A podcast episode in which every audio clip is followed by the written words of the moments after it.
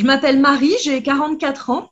Je suis lesbienne et féministe matérialiste et je suis formatrice en lutte contre les violences sexospécifiques et contre la pédocriminalité. Et j'ai aussi beaucoup travaillé sur euh, l'étude de la culture pro-pédophile des années 70. Bonjour et bienvenue sur le podcast Rebelles du genre nous sommes des femmes militantes pour l'affirmation et la protection des droits des femmes basés sur le sexe, et donc sur notre biologie. Le sexe est la raison de notre oppression par les hommes, et le genre en est le moyen. Nous sommes les rebelles du genre. Nous observons aujourd'hui avec fureur des hommes qui envahissent nos espaces, agressent nos sœurs, revendiquent nos droits. Conditionnés à la gentillesse et touchés par leur victimisation permanente, les femmes mettent en général un certain temps à comprendre l'arnaque du mouvement transactiviste et commencent souvent par soutenir cette idéologie. Puis elles ouvrent les yeux, constatent sa violence et la refusent. Ce podcast est là pour donner la parole à des femmes qui expliqueront pourquoi et comment elles sont devenues critiques du genre et qui témoignent de leur parcours. Écoutons leurs paroles. En ce qui concerne mon parcours euh, au sujet du mouvement transactiviste, euh, j'ai découvert le, féminisme dans les années 2000. Euh, donc j'avais une vingtaine d'années. Avant ça, j'avais jamais pensé au genre en termes de construction sociale. Et pour moi, le féminisme, c'était quelque chose de très très bien pour les femmes qui ont vécu des choses difficiles, mais je me sentais pas du tout concernée. Et quand j'ai suivi les cours de sociologie des rapports sociaux de sexe, euh, ça m'a vraiment permis de comprendre que euh, oui, ce genre que je pensais euh, naturel, d'ailleurs je faisais pas la différence entre sexe et genre, c'était réellement une construction sociale. Et à Toulouse, j'ai participé à mes premières réunions non mixtes. Et en fait, c'est là que j'ai pris conscience que ouais, j'avais un commun avec toutes les femmes qui étaient présentes et que j'avais un commun avec toutes les femmes. C'est là que ma conscience politique, qui jusque-là, euh, c'était une conscience euh, simplement anticapitaliste, bah, c'est devenu une conscience euh, féministe. Et là, j'ai envisagé les, violences que j'avais subies comme des violences réellement sexo-spécifiques. Il y a une copine qui m'a passé l'ennemi principal de, Christine Delphi. Et ça a été un moment vraiment très important pour moi puisque j'ai compris cette notion de classe sociale de sexe qui me parlait euh, vraiment, étant donné que moi, je suis issue de la lutte anticapitaliste et que les classes sociales, je comprends très bien ce que c'est. C'est une classe dominante qui extorque de la force de travail à une classe dominée. Et qu'en fait, ben, toute l'appropriation de mon corps par, euh, par la classe des hommes, l'appropriation de mon temps, de mon espace et de mon temps de travail, euh, c'était vraiment lié à mon appartenance à la classe sociale des femmes.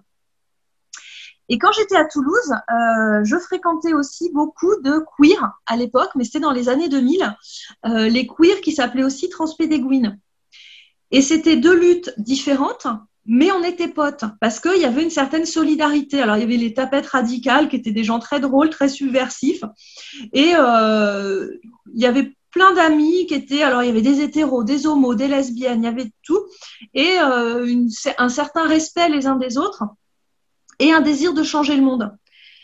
Et dans ce mouvement, euh, il y avait des hommes qu'on genrait au féminin, mais ils, étaient, ils savaient très très bien qu'ils n'étaient pas euh, des femmes.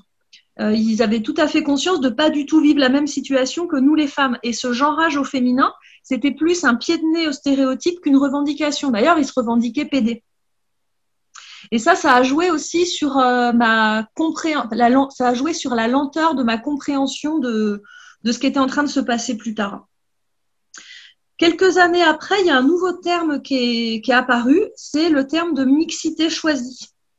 Et moi, à l'époque, je ne voyais pas vraiment la différence avec la non-mixité. Alors, je faisais pas attention. Et c'est un ami à moi euh, hétéro, euh, qui est assez ami du mouvement féministe, qui le premier m'a interrogé sur euh, la présence des femmes trans dans les, dans les réunions de femmes. Et là, je lui ai dit, oh, bah, ça doit être rare, et puis bon, les pauvres, et puis c'est pas très grave. Et surtout, je me disais, c'est pas gentil, en fait, de s'interroger comme ça. Ce qui est intéressant, c'est que la première personne autour de moi qui s'est interrogée, c'est un homme et c'est pas une femme. Et c'est pas anodin parce qu'en fait, nous, les femmes, on est tellement dressées à être gentilles qu'on a une espèce de gentillesse qui nous bloque totalement notre esprit critique. Et en plus, je ne flairais pas du tout le danger parce que euh, moi, les trans que j'avais connus, c'était des gens gentils, rigolos, euh, qui venaient pas dans les réunions non mixtes parce que de toute façon, ils n'en exprimaient pas le besoin et puis euh, ils, se, ils se disaient pédés. Donc, je voyais pas le danger. La première fois que je me suis interrogée, c'est euh, j'étais chez des amis euh, qui vivaient en colocation. Et dans cette colocation, il y avait un homme hétérosexuel qui m'a annoncé sa transition. Et là, il m'a invité à une boum de transition pour fêter sa transition. Et sa boum, elle était réservée à tout le monde sauf les mecs cis hétéros.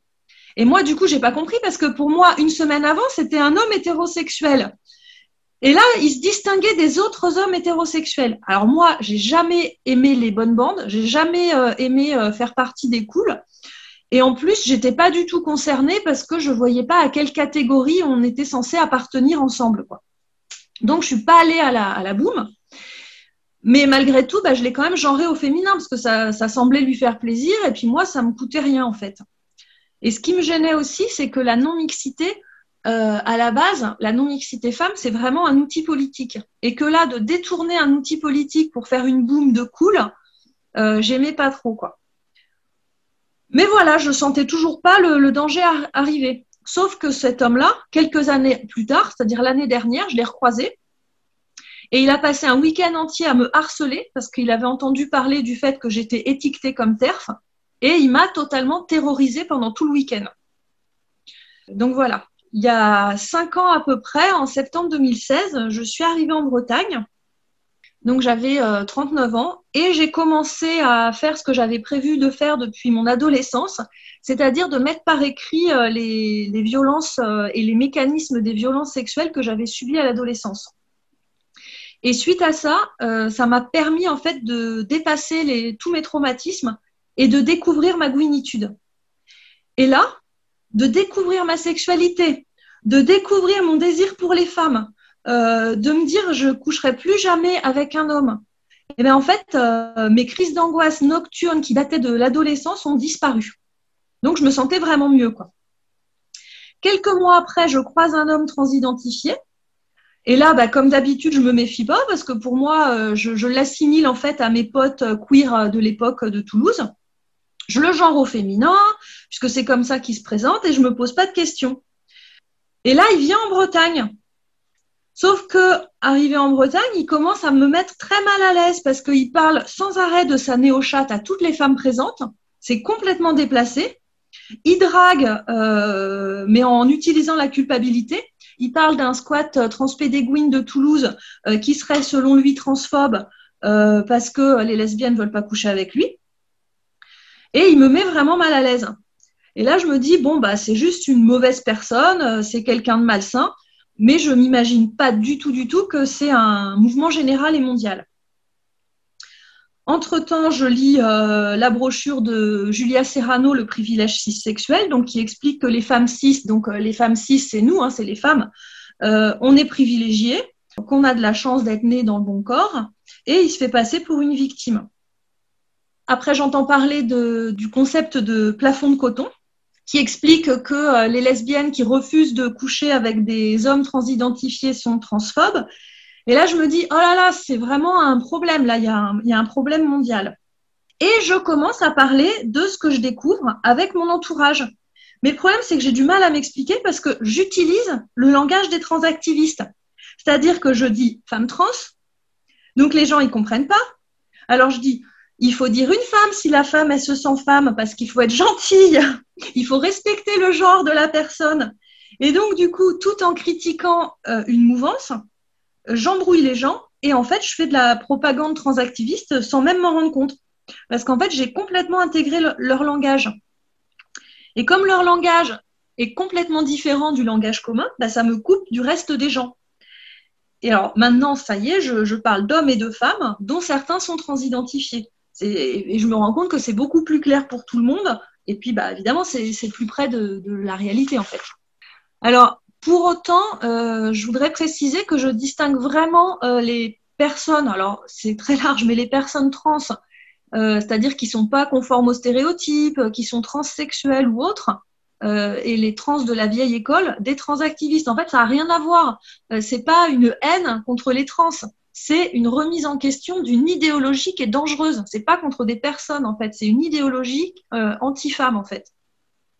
Là où j'ai commencé à déchanter vraiment, c'est euh, quand j'ai parlé de cette idéologie aux copines du planning familial, parce que j'étais au planning familial euh, en Bretagne, et donc je pensais être entourée de féministes. Je leur fais part de mes questionnements, et à partir de là, j'ai reçu un déferlement de haine en cascade, des menaces, enfin c'était très très violent. Et j'ai compris que euh, le, planning familial, qui euh, au départ était un mouvement féministe, était euh, noyauté finalement par cette idéologie transactiviste. Pourquoi est-ce que tu penses que cette idéologie est une menace et dans ce cas pour qui? Bon, pour moi, le mouvement transactiviste, c'est c'est une menace politique à, à, différents niveaux. Pour les femmes, puisque on réinvente totalement le concept de femme, euh, une femme, jusqu'ici, ça désignait une personne née avec une vulve dans un monde patriarcal. Et là, ce qu'ils nous disent, c'est que non, en fait, euh, une, femme, c'est toute personne qui se sent femme. Ce qui fait qu'on n'a plus de mots pour désigner les femmes, et donc plus de mots pour penser l'oppression des femmes et l'appropriation des femmes par les hommes. Le patriarcat, euh, c'est un, rapport social de domination des femmes par les hommes, et les masculinistes vont utiliser la notion de nature féminine pour euh, justifier cette, euh, cette domination. Et l'essence féminine magique, en fait, euh, à la base, c'est un concept masculiniste et réactionnaire. Et là, ils reprennent ce concept en l'appelant identité de genre et ils nous disent que oui, oui, il y a bien une essence féminine magique, il y a bien une, identité de genre de femme, ce que nous, en fait, en tant que féministes, on réfute depuis des années. Et ce qu'ils font aussi, c'est de faire croire que nous tous, nous toutes, je sais pas, euh, les femmes, les trans et tout le monde, euh, on a un ennemi commun qui serait le cis hétéro. Mais c'est une grosse arnaque. Parce qu'en fait, ils disent notre ennemi commun, c'est le cis hétéro. Sauf que, en fait, ils appellent pas à tuer et à violer des cis hétéros. Ils appellent à tuer des terfs, c'est-à-dire des, femmes qui désignent comme terfs. Quand ils disent une terf, leurs vrais ennemis, c'est les féministes et les lesbiennes. Et ils utilisent le, le, mec cis hétéro comme euh, quelqu'un qui va cacher euh, le reste de toute la violence masculine. Parce que quand on voit qu'il y a des gays qui revendiquent le droit à la GPA, quand on voit qu'il y a des hommes hétérosexuels qui se disent lesbiennes, qui revendiquent le droit d'accéder au corps euh, des lesbiennes, on voit bien que c'est une appropriation des femmes par les hommes. Et surtout, bah, le féminisme, c'est un projet politique, c'est pas un projet haineux. Monique Wittig, j'aime bien quand elle dit euh, qu'elle est pour la disparition des hommes en tant que classe et pas en tant qu'individu. Parce que effectivement, en fait, le, couple hétérosexuel, globalement, c'est toujours plus bénéfique aux hommes qu'aux femmes. Mais pour autant, il y a des hommes qui s'engagent dans la lutte contre les violences faites aux femmes. Mais ces hommes, ça peut être autant des hommes hétéros que des trans, que des gays. Ça n'a rien à voir. Et là, en fait, en plaçant le mec cis hétéro comme un ennemi commun, ils font disparaître la classe sociale des hommes. C'est un danger aussi pour les enfants puisque bah, ils expliquent à des enfants qui sont nés dans le mauvais corps. C'est totalement perturbant et c'est complètement faux. Euh, il y a une explosion de transition chez les jeunes filles. Euh, voilà, il y a une explosion de, de, transition chez les jeunes filles. Et moi, je vois euh, un parallèle avec les, arguments que j'ai beaucoup étudiés, les arguments des pédocriminels des années 70, qui disaient qu'un enfant est capable de consentir quel que soit son âge qui disait que l'enfance n'existe pas, qui disait qu'il euh, fallait couper les enfants de leurs parents parce que les parents sont forcément euh, contre la liberté des enfants.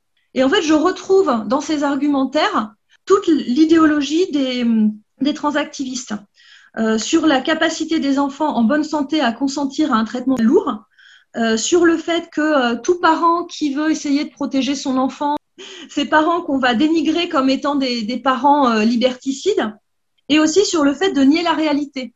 L'enfance n'existe pas, disaient les pédocriminels, les femmes n'existent pas, disent les transactivistes.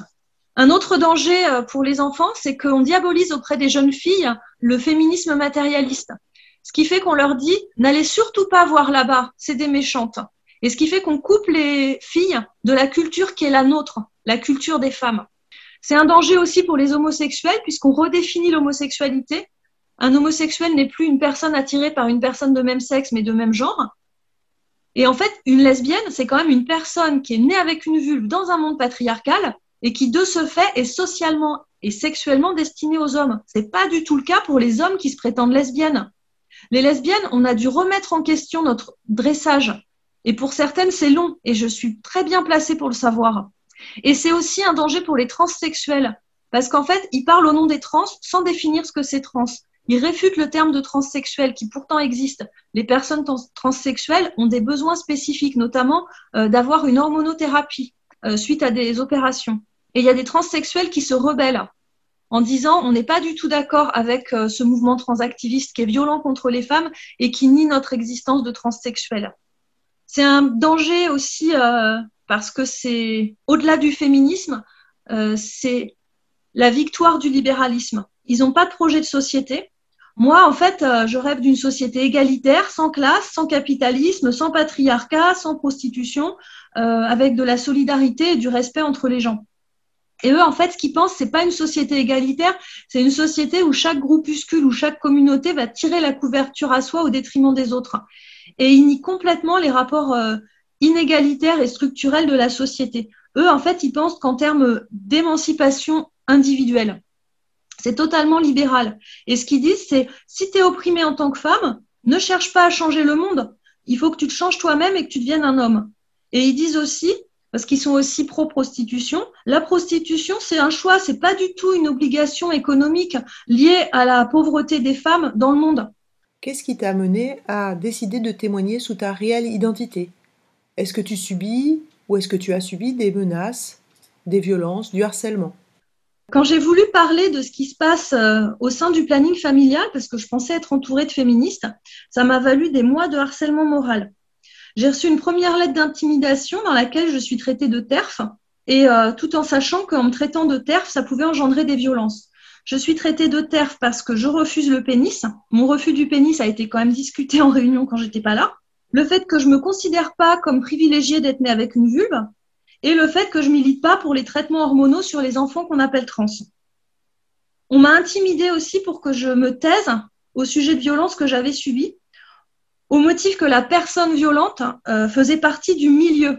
Et ça, ça m'a fait super peur en fait. Le milieu, mais c'est quoi ce milieu? C'est une mafia? C'est quoi? On m'a dit maintenant tu vas te taire, cette personne fait partie du milieu. Donc j'ai informé le planning de ces tentatives d'intimidation et en expliquant bien que j'avais de haine contre personne en fait. Et les seules réponses que j'ai eues, c'est de dire euh, Marie se sent en danger, mais ses propos dérangent. Et j'ai jamais su qu'est-ce qui pouvait déranger dans mes propos. Et on a nié en fait le, fait que j'étais réellement en danger. Euh, ça a eu un impact sur ma santé. Euh, pendant des mois, j'ai eu très très peur. J'avais des crises d'angoisse. J'avais des retours de mes angoisses liées aux violences que j'avais subies dans l'adolescence, puisque de nouveau, on m'imposait des rapports, on tentait de m'imposer des rapports hétérosexuels et j'étais en panique totale euh, parce que jusqu'ici ce qui m'avait protégée c'était le mouvement féministe. Je me sentais totalement impuissante.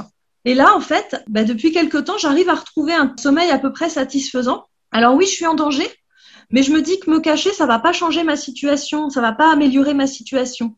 Et oui, je veux témoigner, je veux dénoncer ouvertement et euh, parce qu'en fait, j'en ai marre de me taire, j'en ai marre de, me plier à leur dictat qui me dit maintenant tu vas te taire. Et depuis que je parle publiquement, depuis qu'avec des copines on s'organise, je me sens moins impuissante. Et c'est ça qui fait que je commence à aller mieux. Donc non, je vais plus me taire, même si je sais que je suis en danger. Merci Marie. Est-ce que tu as quelque chose à ajouter à ton témoignage? Oui, ce que je veux ajouter, c'est que ce dont j'ai envie, c'est que nous, les femmes, ensemble, on retrouve du pouvoir euh, politique, du pouvoir collectif, et euh, que euh, ben, ensemble, les femmes, on se sent plus fortes contre le patriarcat.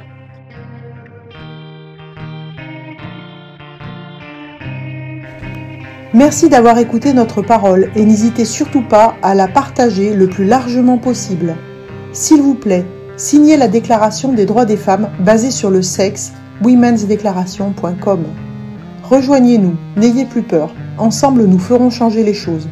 Si vous souhaitez témoigner, contactez-nous. Et à bientôt pour un nouveau témoignage de Rebelles du genre.